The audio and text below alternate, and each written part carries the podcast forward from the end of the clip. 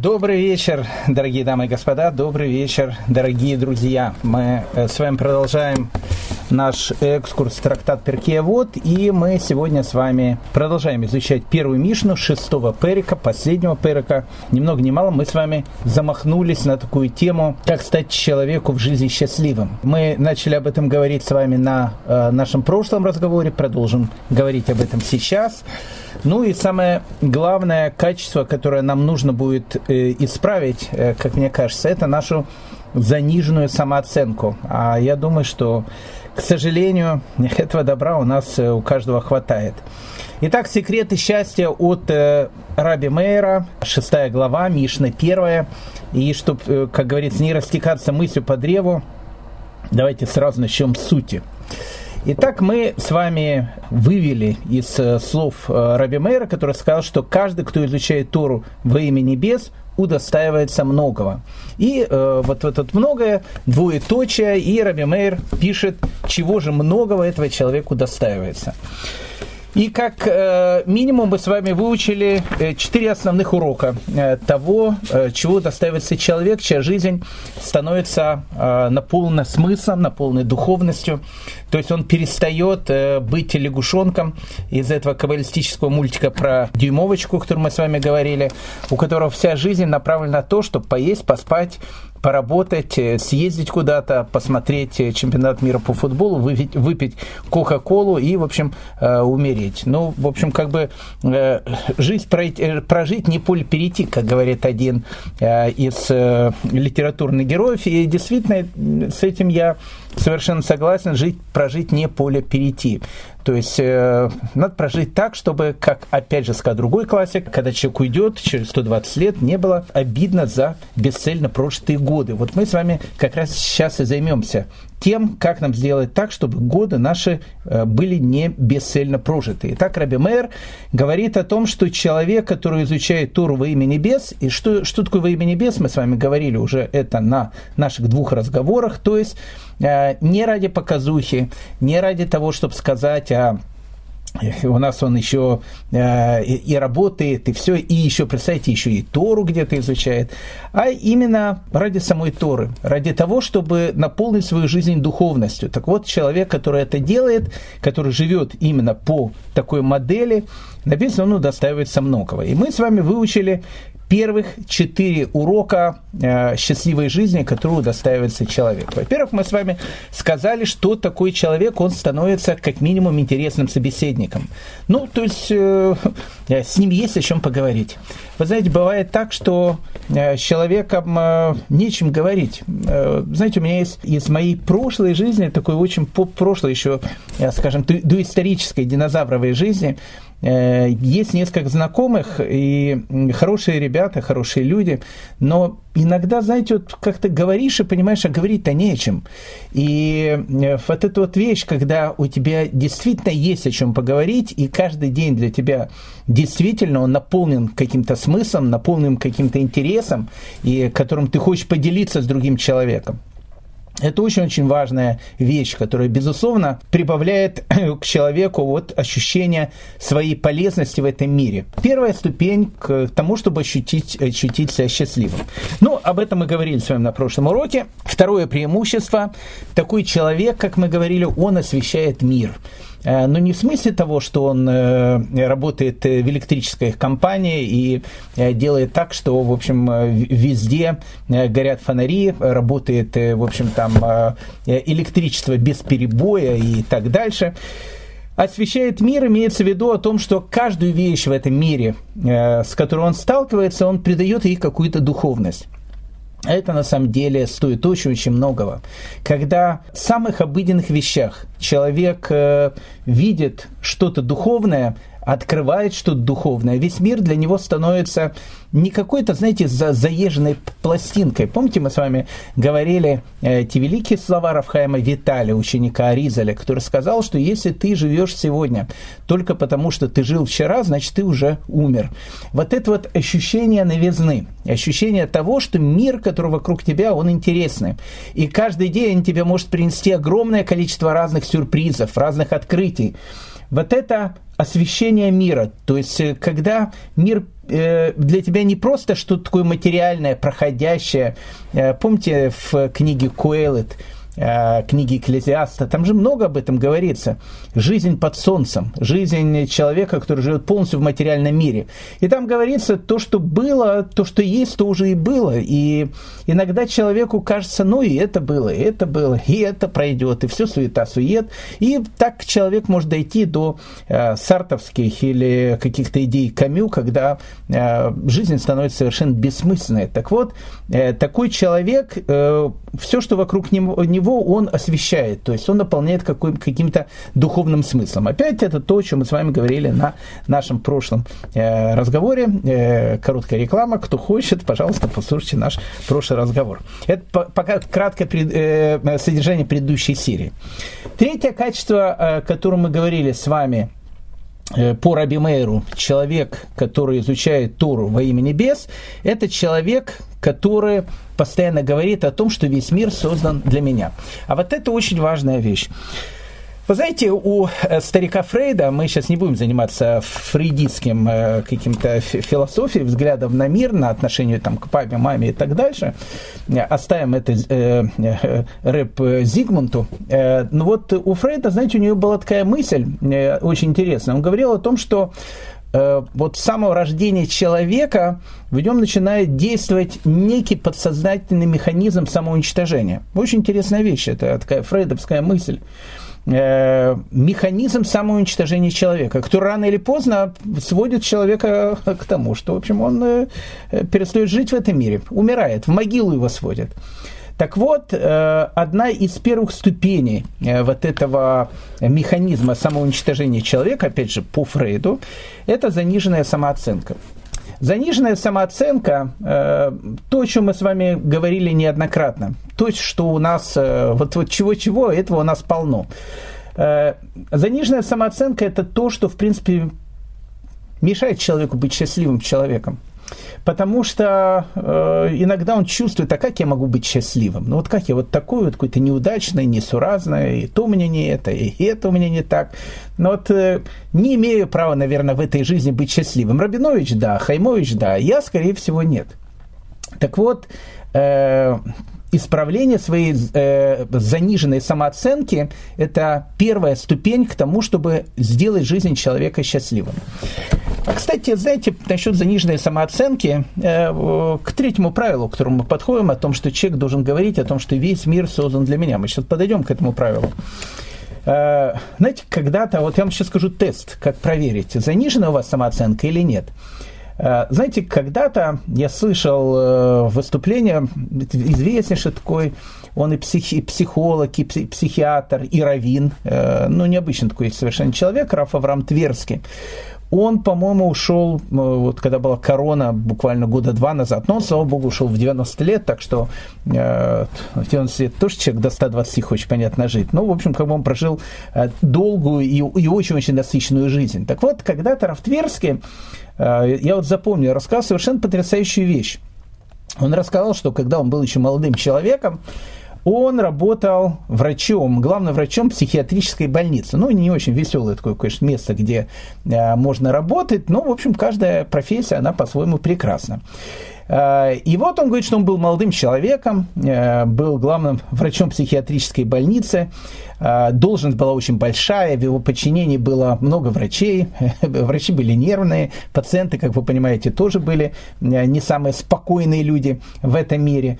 И вот он говорит, что его жизнь превратилась в один сплошной ад, потому что ночью мог ему кто-то позвонить, утром он приходил, какой-то пациент там кому-то там набил там по ушам, там и разбил что-то. Ну, в общем, э, каждый день, в общем, у него был сериал. И он скажет, что вот он в течение года настолько устал, он почувствовал такую какую-то э, ну, душевную, моральную опустошенность, что он понял о том, что ему нужно э, поехать куда-то отдохнуть.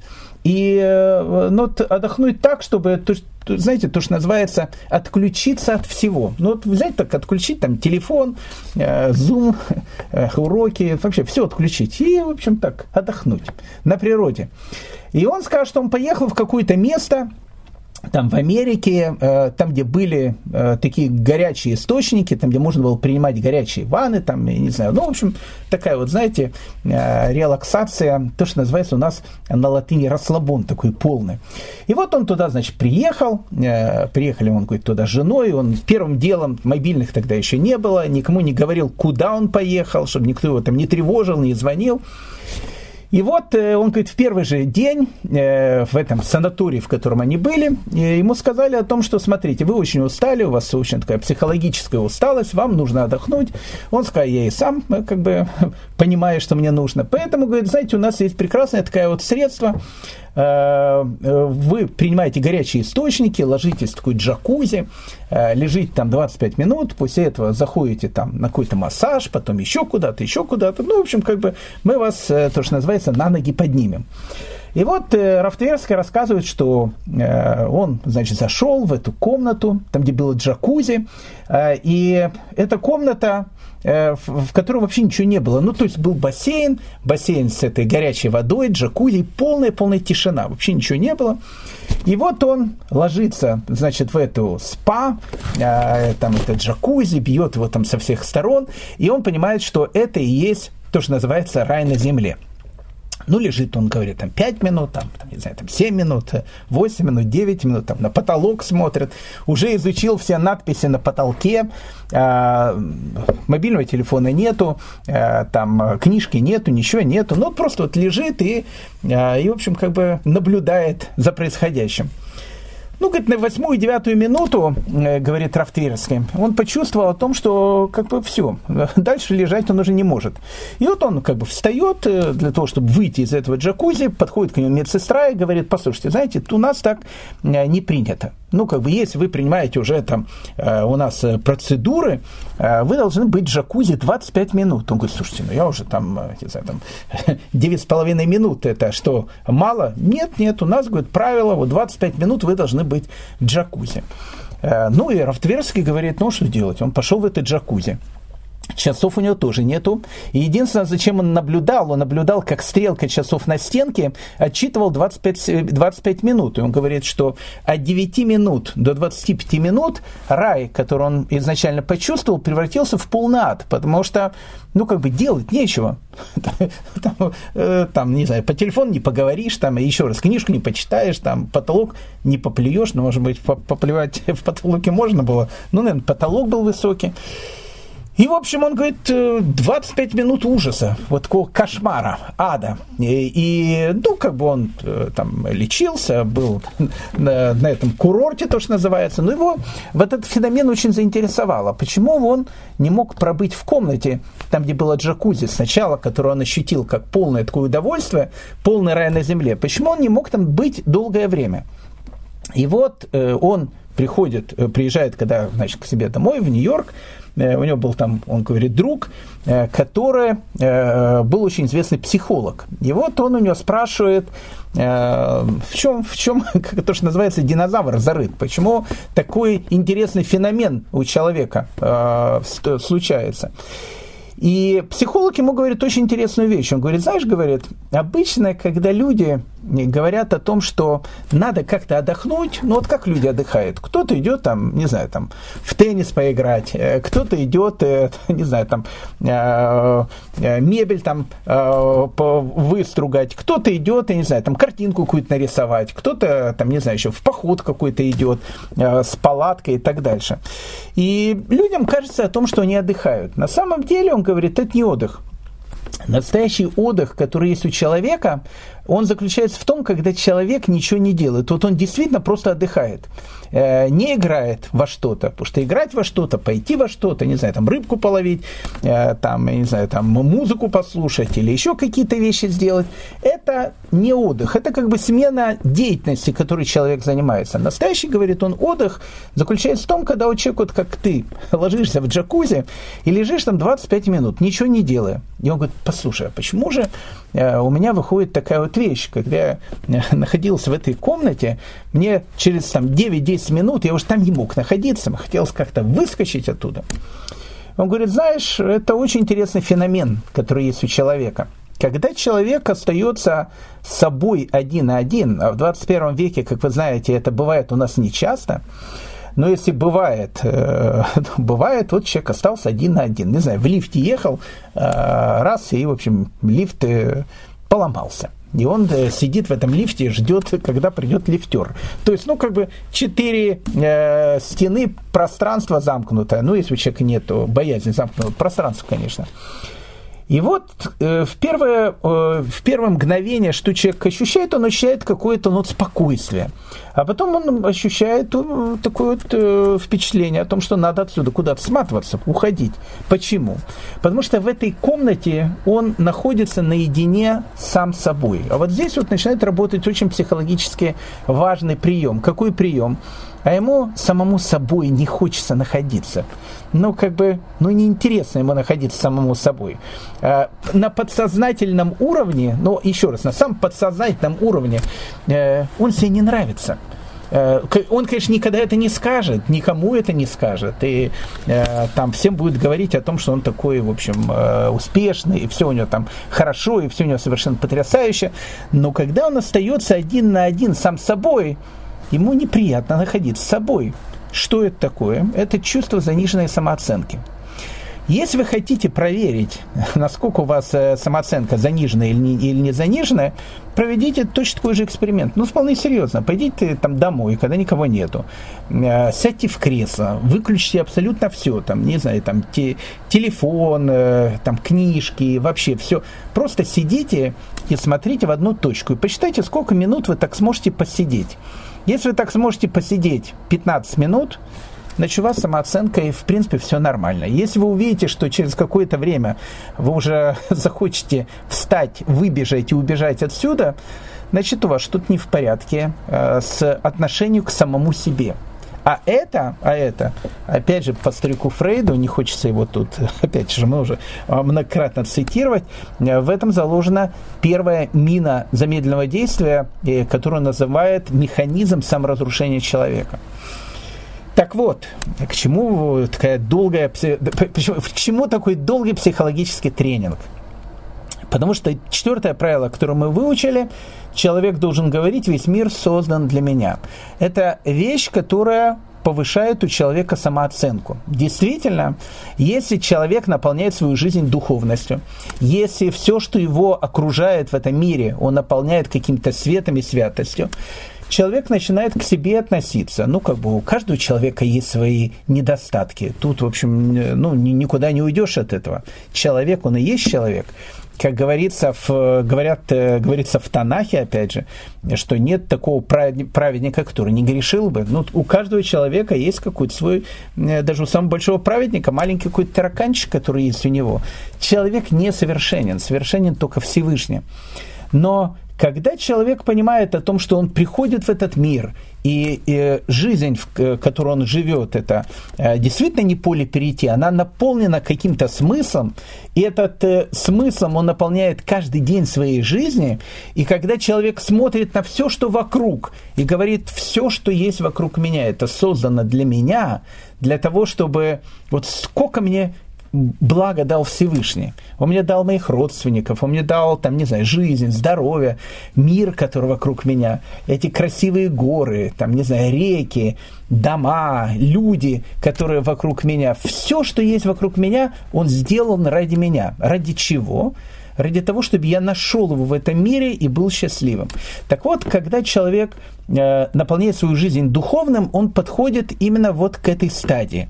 Э, когда он говорит о том, что человек должен говорить, что весь мир создан для меня. Это третий урок, опять же, о котором мы с вами э, говорили на нашем прошлом занятии. Четвертый э, урок счастливой жизни, о котором мы говорили, мы говорили о том, что человек может приближаться к духовности, беседовать со Всевышним везде. Ну вот просто везде.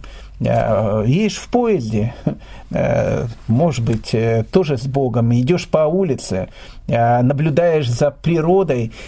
Самое главное в жизни человека сделать так, чтобы ну, вот каждый шаг твоей жизни, он был действительно наполнен каким-то смыслом.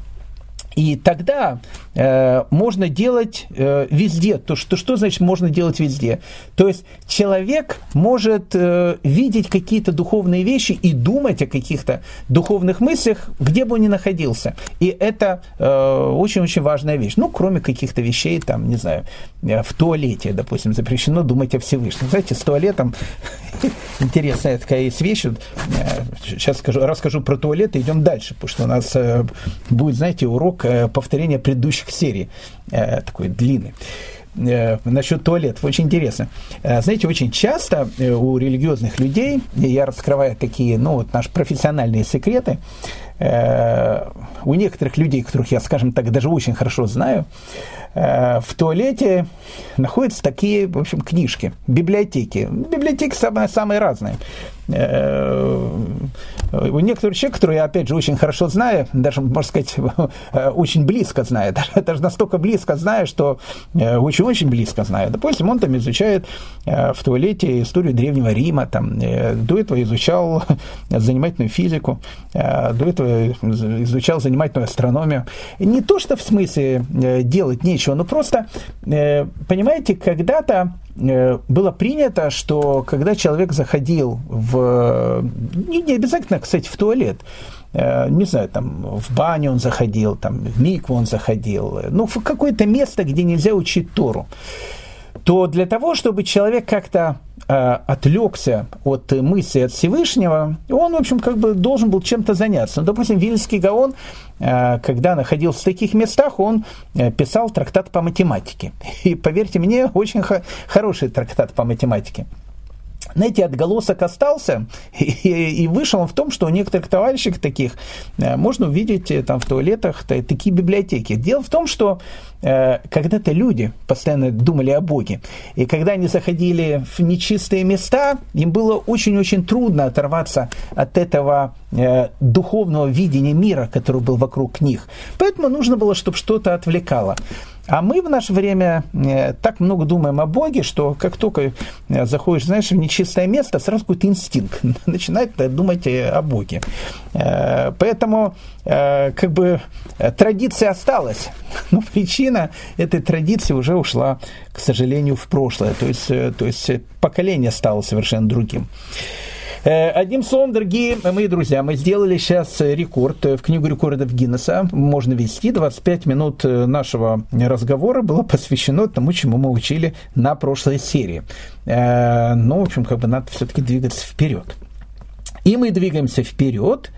Э, итак, говорит Раби Мейер, он говорит так, первый еще раз Мишна, в середине первой Мишны, Тора облачает его в смирение и богобоязненность, Э, помогает стать праведным, благочестивым, честным и верным.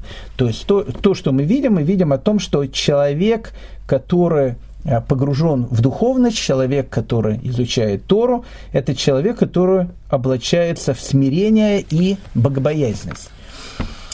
Ну вот, э, знаете, смирение и богобоязненность – это очень-очень такие важные вещи – Э, видите, как тут очень интересно написано. Тут, кстати, этот, ну, точный перевод.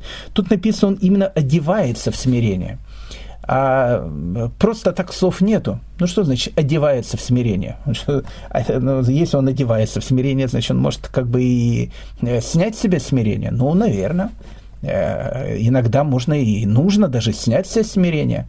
Почему? Потому что человек, который наполняет свою э, жизнь богобоязненностью и наполняет ее, как бы, опять же, духовностью, он облачает себе в смирение и богобоязненность. Но бывает время, когда это смирение нужно снять.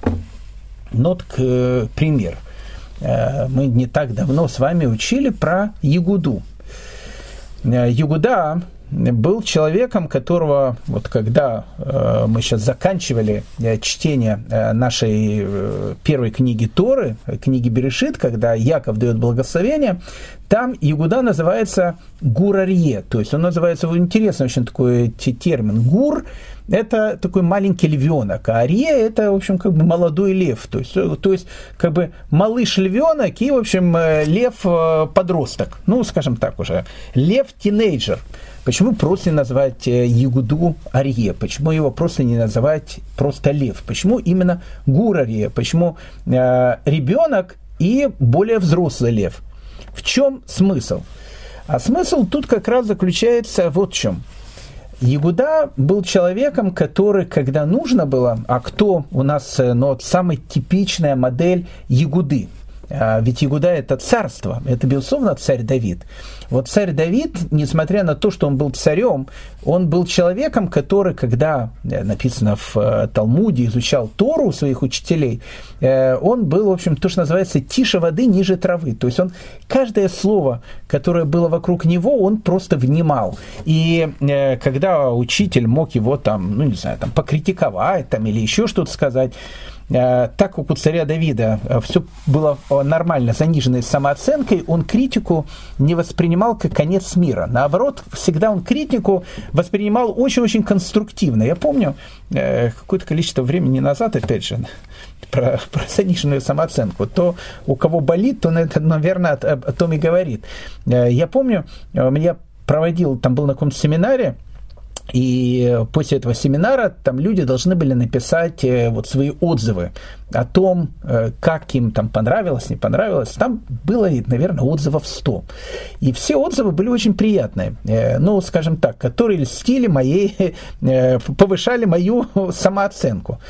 А один отзыв, я не знаю, кто его написал, ну, совершенно такой был какой-то, не понравилось, там, бред говорите, там, не знал там, когда там закончил, а так, так как все анонимное было, то есть вот каждый человек мог писать э, все, что угодно. Я помню, у меня все настроение испортилось, потому что, знаете, иногда э, в бочке с медом, если кто-то э, положит маленькую ложку дегтя, человеку, у которого все нормально с самооценкой, будет продолжать чувствовать мед. У кого самооценки надо, в общем, как бы повышать, он будет видеть только этот деготь. Так вот, я тогда очень расстроился. Сейчас я думаю, что, наверное, наверное, бы не расстроился, потому что я за многие годы, опять же, может быть, не научился, учу себя воспринимать любую критику как э, очень-очень важный компонент, который есть, который помогает тебе стать лучше, а ведь что на самое главное в жизни? Стать лучше. Так вот, э, царь Давид всегда воспринимал критику очень-очень конструктивно. То есть он, э, когда нужно было, он был гуром, он был таким львенком. И по, большей части своей жизни он был человеком очень-очень смиренным. Но с другой стороны, когда нужно было стать аре, львом, он становился львом. Почему? Потому что э, человек, который гармоничный, он в смирение одет. Э, понимаете, это очень важная вещь. Опять же, приходим к, опять же, про заниженную самооценку. Э, бывает, знаете, очень часто человек, э, ну, пытается понравиться абсолютно всем. Этому понравится, этому, тут не откажешь, там не откажешь. Почему так человек делает? Может быть, он добрый человек, может, добрый человек. Но вполне вероятно, э, так как у человека заниженная самооценка, он очень боится быть отвергнутым, он очень боится кому-то не понравиться. Так вот, у человека, у которого э, нормальная самооценка, человек, который смиренный, он в смирение, обратите внимание, как тут написано, он облачается в смирение. То есть он действительно смиренный, скромный э, человек. Но когда нужно, когда нужно, он смирение себя снимает, и в этом э, есть э, величие человека. Поэтому Тора облачает его в смирение и богобоязненность. Интересно, знаете, э, насчет смирения. Был такой известный хасидский рэба, его звали Равбуним из Пшисхи. Э, и однажды у него спросили очень такой интересный вопрос. Э, ну, у нас есть правило о том, что есть три вещи, э, ради которых еврей должен отдать свою жизнь, но их не нарушить. Одна из этих вещей – это идолопоклонство. Если человека заставят ну, не знаю, там, поклоняться идолам, он должен там умереть, но это не делать. Вторая вещь – это э, какие-то развратные действия. Э, опять же, не буду сейчас это все подчеркивать. Он должен умереть, но не выполнять, если его заставляют это делать.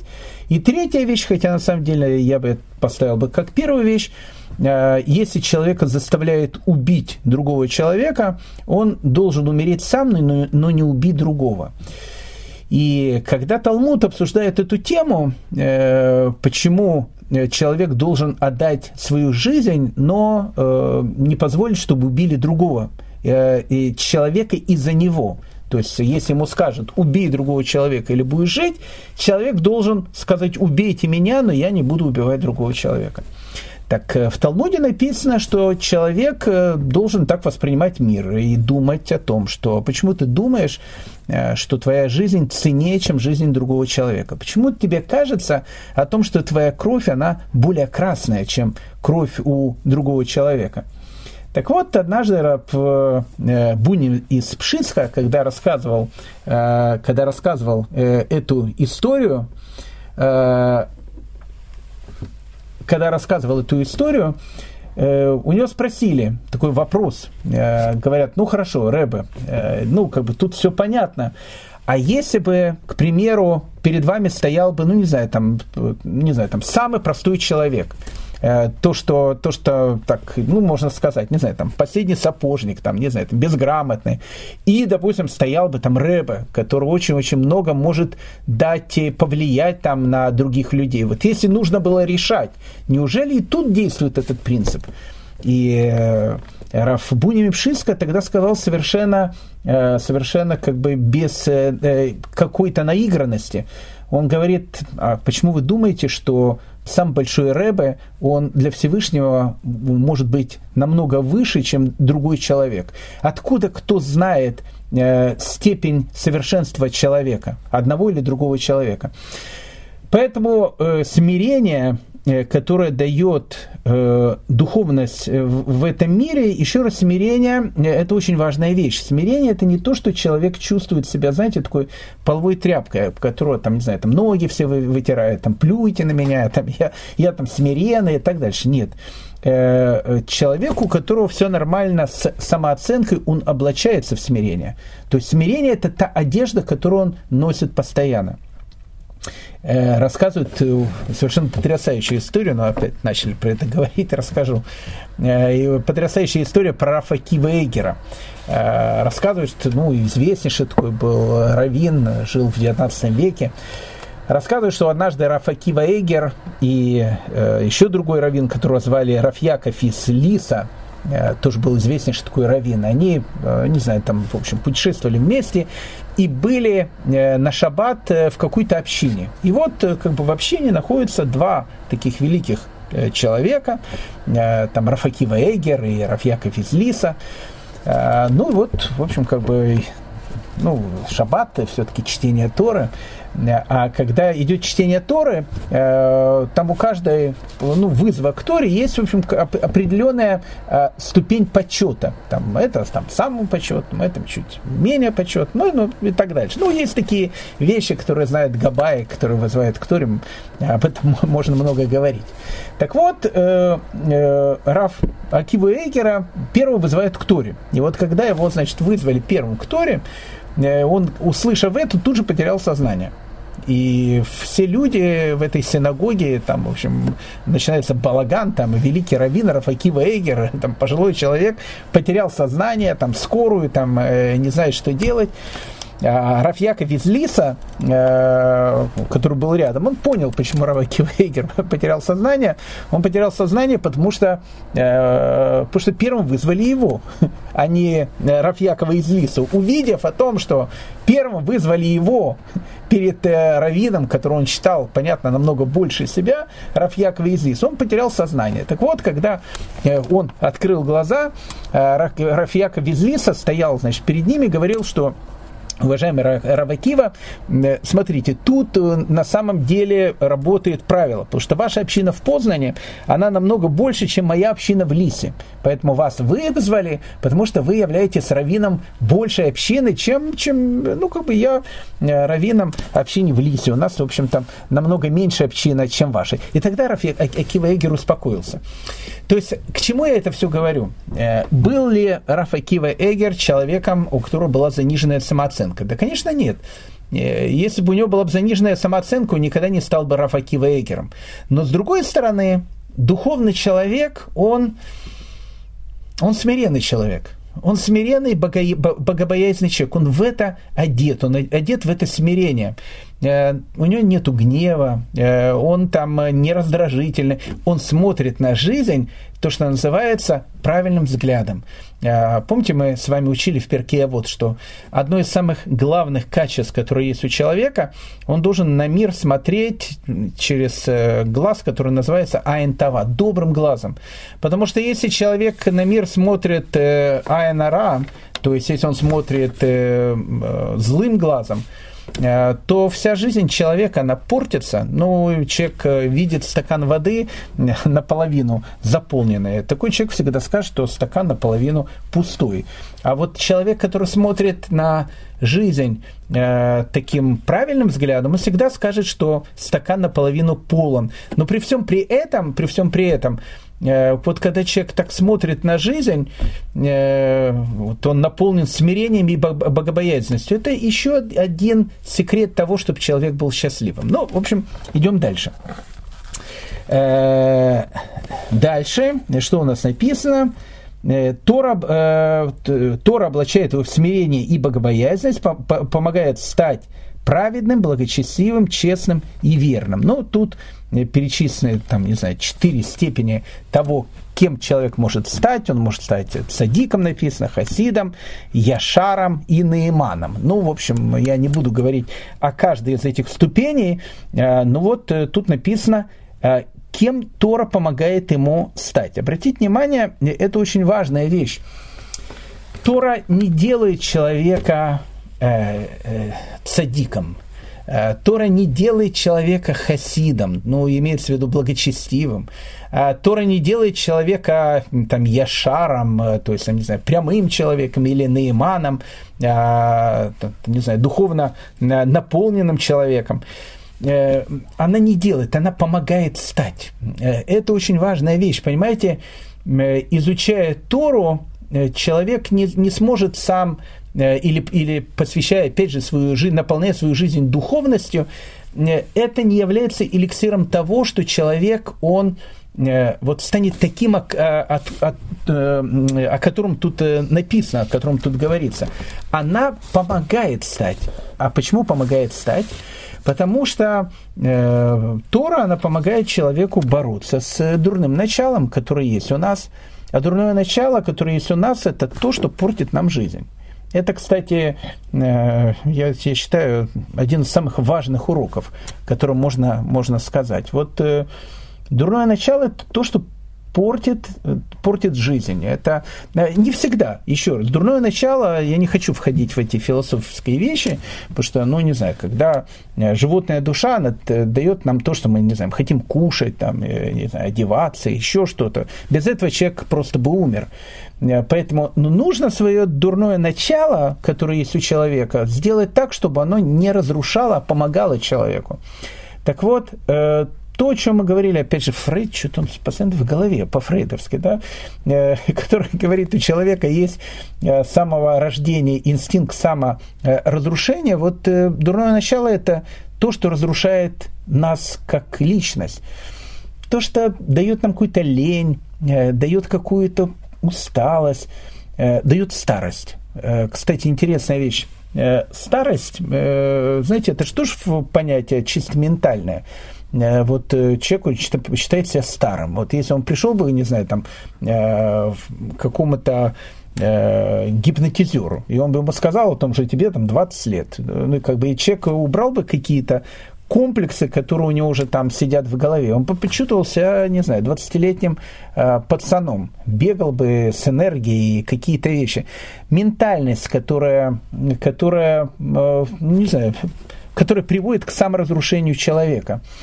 Так вот, Тора – это тот механизм, который позволяет человеку э, бороться с этим, и не то что бороться, Ецарара, дурное начало в человеке невозможно победить его можно приручить. А, а когда оно будет прирученное, поверьте мне, оно будет лучше. Помните, как говорил известный каббалист Карсон, э, когда у него был этот спор с его, ну, этим хеврутом, с которым учился, малышом, Раф малышом, когда он сказал, я же, говорит, говорит лучше собаки. Э, так вот, Ецарара, она может, если его приручить, она будет лучше любой собаки. Бороться нет, победить его невозможно. Но приручить, да, можно. Э, поэтому Тора, Тора – это то, что помогает человеку, опять же, обратите внимание, написано «помогает человеку стать садиком, хасидом, яшаром и наиманом». То есть почему? Потому что когда ты жизнь наполняешь какой-то духовностью, ты постоянно хочешь изменяться. Ну, как бы ты постоянно находишься в процессе самосовершенствования. А это совершенно потрясающее ощущение. Это ощущение новизны. Это ощущение, еще раз, о котором мы с вами э, говорили многократно, который человеку, который человека делает молодым, который дает человеку силу и э, радость жизни. Знаете, как сказал один э, хасидский рэбе, он говорит, человек всегда должен помнить, что Ецарара держит над головой меч – и желает его обезглавить. Вот он всегда должен об этом помнить. Э, когда пошел там один хасид, говорит, Рэб, знаете, говорит, а у меня э, такого э, ощущения нету. Вы не знаете, почему? Он говорит, знаю, говорит, потому что ты уже обезглавлен. Поэтому у тебя такого ощущения нету. Поэтому человек всегда должен понимать, что как только начинается какая-то хандра, как только начинается какая-то вот вещь о том, что человек опять же открывает глаза рано утром, и вот мысль о том, что опять этот день, опять идти на работу, опять сейчас одеваться, опять ты начальник, опять там э, метро, опять там пробки, опять то, опять все, старик. Э, это Ецарара, которая стоит и, и, и пытается тебе оторвать голову. Вот здесь, вот, вот здесь вот человек должен, открывая глаза, сказать, какой прекрасный день, весь мир создан для меня. Сколько в, в течение сегодняшнего дня э, я могу сделать. Поэтому э, ну вот эти витамины, которые помогают человеку, так сказать, это только его погружение в духовность, только его изучение Торы. Если человек постоянно смотрит чемпионат мира по футболу, это, наверное, для кого-то хорошая вещь, но, в общем, как, как, как бы э, это не даст ощущения счастья, совершенно ничего не даст. Поэтому, поэтому э, тут и написано, Тора облачает его в смирение и богобоязненность, помогает стать праведным, благочестивым, честным и верным. Она отдаляет его от греха и приближает к добрым делам. То есть такой человек, он всегда отдаляется от чего-то плохого и стремится к чему-то хорошему. Э, вот, знаете, бывают такие шламазалы, которые всегда попадают в какие-то Э, ну, в общем, плохие обстоятельства. Так вот, э, э, человеку, который, опять же, живет по тем принципам, о которых мы говорим, знаете, его как магнитом притягивает к хорошему и, наоборот, отталкивает от чего-то плохого, то, что может его испортить. Люди прислушаются к его мнению, наслаждаются его советом, мудростью и разумением. Обратите внимание, если вы будете жить такой жизнью, то люди будут э, не просто наслаждаться э, обществом, быть рядом с вами, а будут наслаждаться э, вашей мудростью и будут прислушиваться к вашему мнению. Знаете, есть анекдот такой старый про современных раввинов. Один раввин, он был там, там 20 лет был раввином в какой-то общине, и понимает о том, что пора уходить ему с этой общины на другую работу, э, собирает целую общину там и говорит, э, друзья мои, вы знаете, 20 лет я у вас был там раввином, э, и, в общем, теперь я решил уйти. И тут один еврей встает и говорит, а почему? Он говорит, о, это, говорит, была первая шейла за 20 лет. Это был первый вопрос, который я его слышал в течение 20 лет. Э, это интересная такая вот вещь.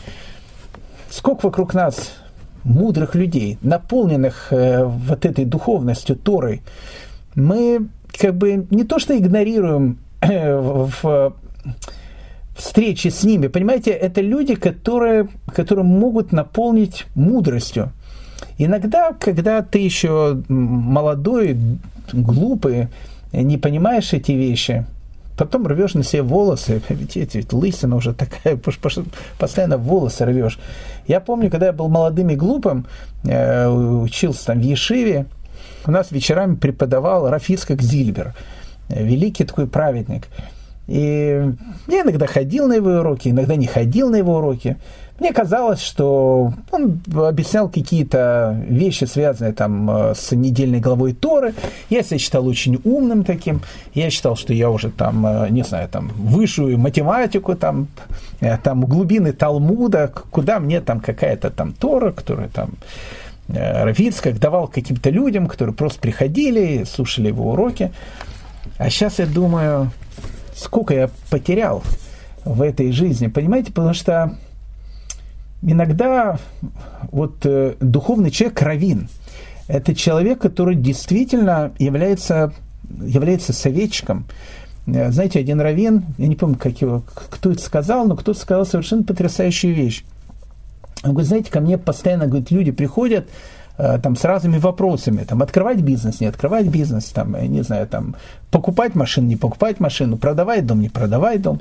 Они, говорит, меня спрашивают о вопросах, как, в которых я совершенно не разбираюсь. А вот в вопросах, в которых я разбираюсь, вопросы, связанные с духовностью, им совершенно неинтересно об этом спрашивать у меня. И это самая большая ошибка, которая есть, э, есть у нас. Знаете, рассказывают известная такой тоже, опять же, вещь. Э, опять же, не еврейские слова, но слова, сказанные евреем, поэтому левитанским, когда он сказал, что говорит, всего и надо, что вглядеться, Боже мой, всего и дело, что внимательно вглядеться. Вот э, пропускаем какие-то вещи. Э, вот люди, которые есть вокруг нас, опять же, люди, которые наполнены Торой, это люди, от которых действительно можно к ним прислушиваться, к их мнению, наслаждаться их советой и мудростью. Э, это люди, которые могут поднять тебя и изменить вообще всю твою жизнь. Э, так рассказываю, знаете, известная история, это про Раф Нах, Нахмана из Чернобыля, один из таких основоположников, ну не один, просто основоположник династии Тверских, такое чернобыльское направление в хасидизме.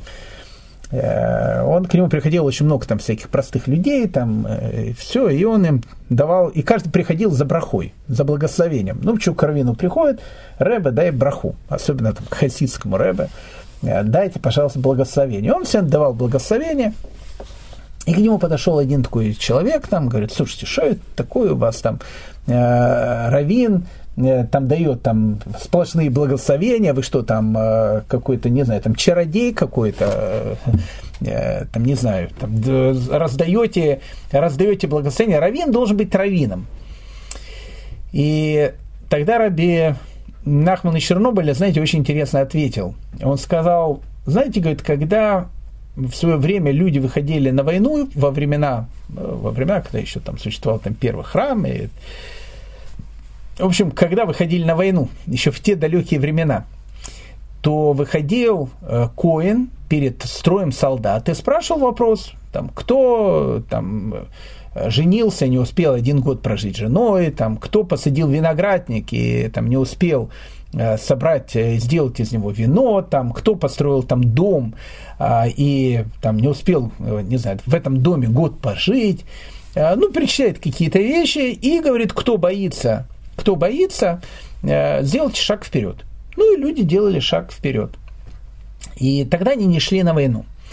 И наши мудрецы говорят о том, что все вот эти вот вещи, там, кто женился, там, кто там дом построил, кто еще что-то, это все было прикрытие э, для того, что иногда человек боится. Ну, опять же, мы не будем говорить, чего боится, потому что в первую очередь боится греха, то есть боится того, что э, человеку, у которого много различных там жизненных ляпов, этому человеку на войне действительно очень опасно, потому что в минуту опасности человека начинают судить. Ну, как бы не суть важно. Так вот, все это было сделано только ради того, что кому стыдно сделать вот шаг вперед, потому что сказать, что боится, он делает шаг вперед, и каждый думает, ну, не знаю, может, он дом построил, может, там, не знаю, виноградник посадил или еще что-то. Так говорит Рафнахман из Чернобыля, говорит, знаете, говорит, когда у человека есть проблема, ему стыдно взять и сказать, я там пойду там, к Равину и там, спрошу о своей проблеме. Он говорит о том, что я иду к Равину брать браху. А когда, говорит, он ко мне приходит брать браху, я-то понимаю, что его-то волнует, может быть, совершенно какие-то другие вещи.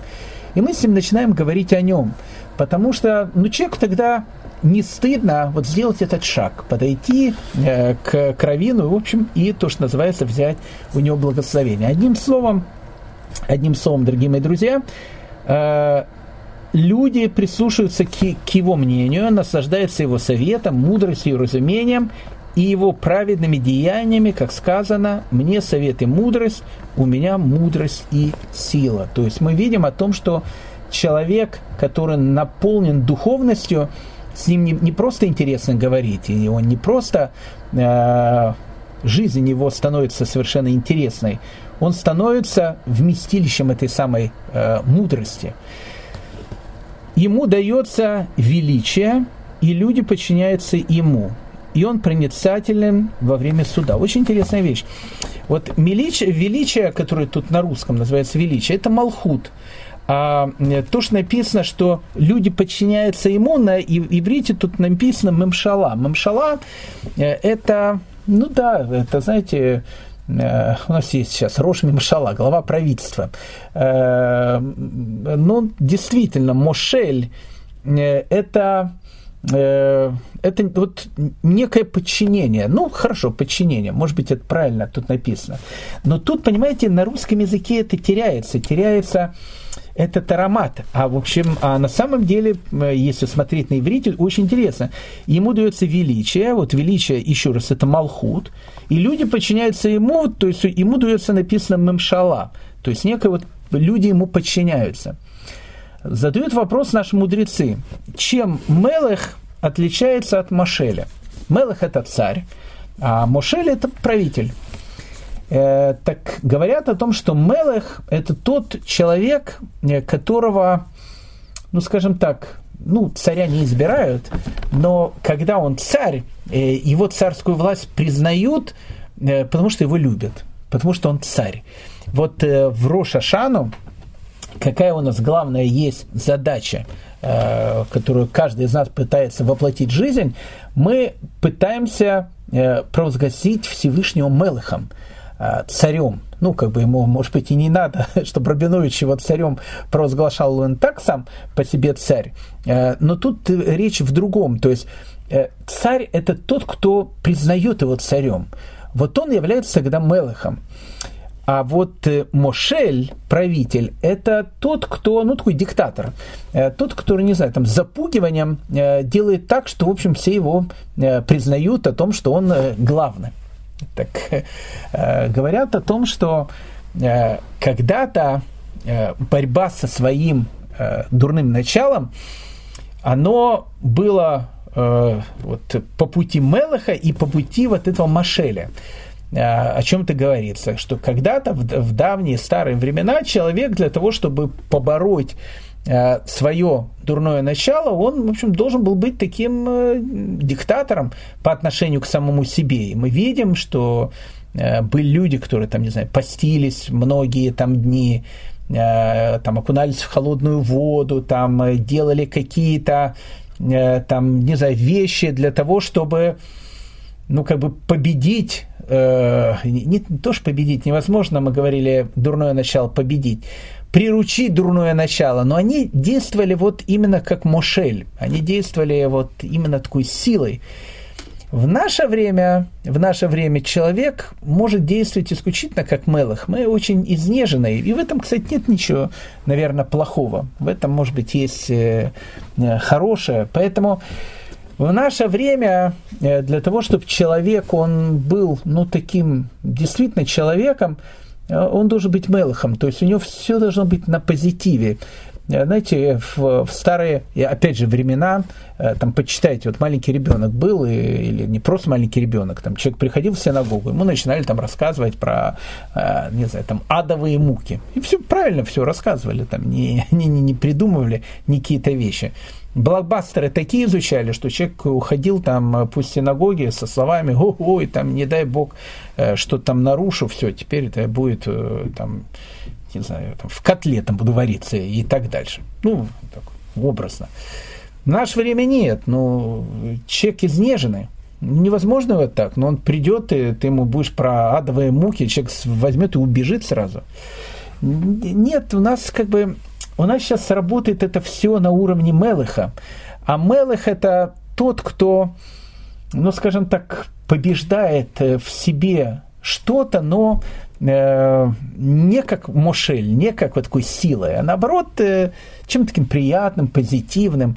Это очень важная вещь. Знаете, про одного там э, рассказывает, опять же, там человека, э, там, э, пришел он там к э, и такой, такой с плеткой такой, там, бил себя этой плеткой, там, самобичеванием занимался.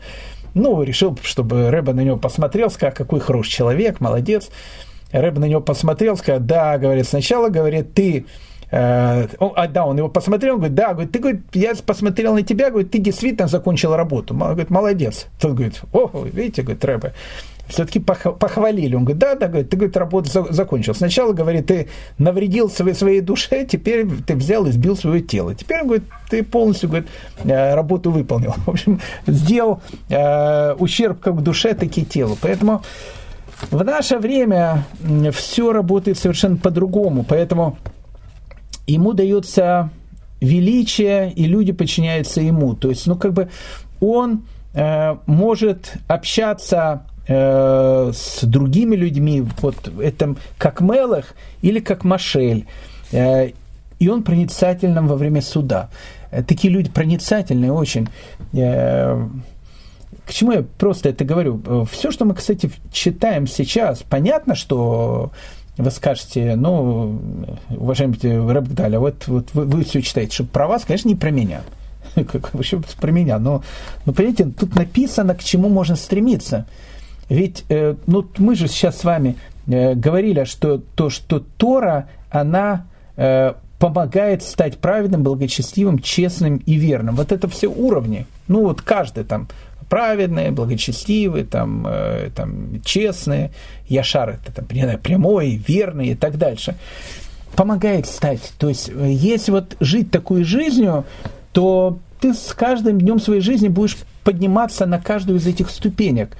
Э, да, в тебе появится своя мудрость. Э, может быть, не, не такая мудрость, как у великих там э, раввинов или, не знаю, у великих там учителей Торы. Твоя мудрость, но то, что ты, что, то, что есть у тебя. Но поверь мне, с каждым годом твоей жизни у тебя не будет ощущения о том, что как бы старость не радость, вот ты стареешь там, э, и, в общем, как-то жизнь непонятно, э, ну, как бы теряет смысл. У людей, знаете, у которых все направлено на работу, когда они идут э, отдыхать от работы, у них жизнь заканчивается. А у человека, у которого все направлено на вот этот взгляд на жизнь, когда, как пишет в самом начале Раби Мэр, каждый, кто изучает Туру во имя небес, вот это вот ощущение, оно есть и когда он работает, когда он не работает, и в сто лет у него будет это самое ощущение. Ну и мы заканчиваем первую Мишну. Открывает ему тайны Торы, и он становится подобным бьющему ключу и не, не пересыхающей реке. Имеется в виду, что это человек, которому открывается там, глубины Торы, и он встает как бьющий ключ и не пересекающая, не, не пересекающая э, река. Вот бьющий ключ, кстати, это очень важная э, такая вот вещь. Мы уже учили про этот бьющий ключ. Это человек, у которого вот посмотрите на великих раввинов, э, которым там было там под сто лет, очень пожилые люди. Я, я встречал в свое время с Раф Штейнбергом, великий, великий такой раввин. Ему было уже ну, лет 95, когда я с ним встречался. Но, в общем, очень, очень пожилой был человек.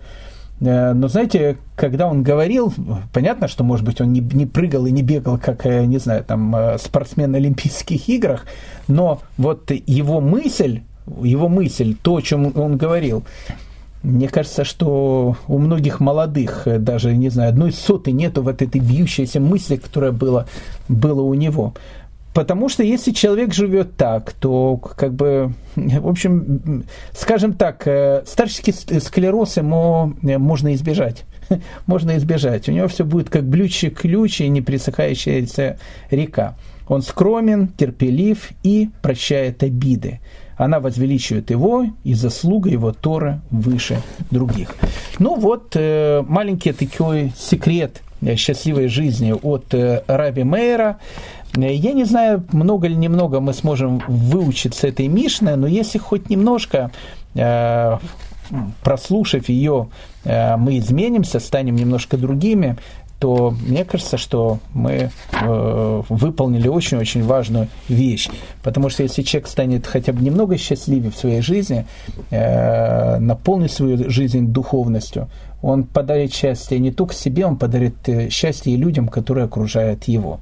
Это я желаю всем э, нам. А в следующей серии мы с вами будем знакомиться с Раби Ишуа бен Леви. И поверьте мне, это тот э, раввин, с которым надо познакомиться. Но это будет уже в следующей серии. Спасибо всем большое. Счастливо. Спасибо огромное вам, Рав Гидали, и ждем вашего нового урока. До свидания.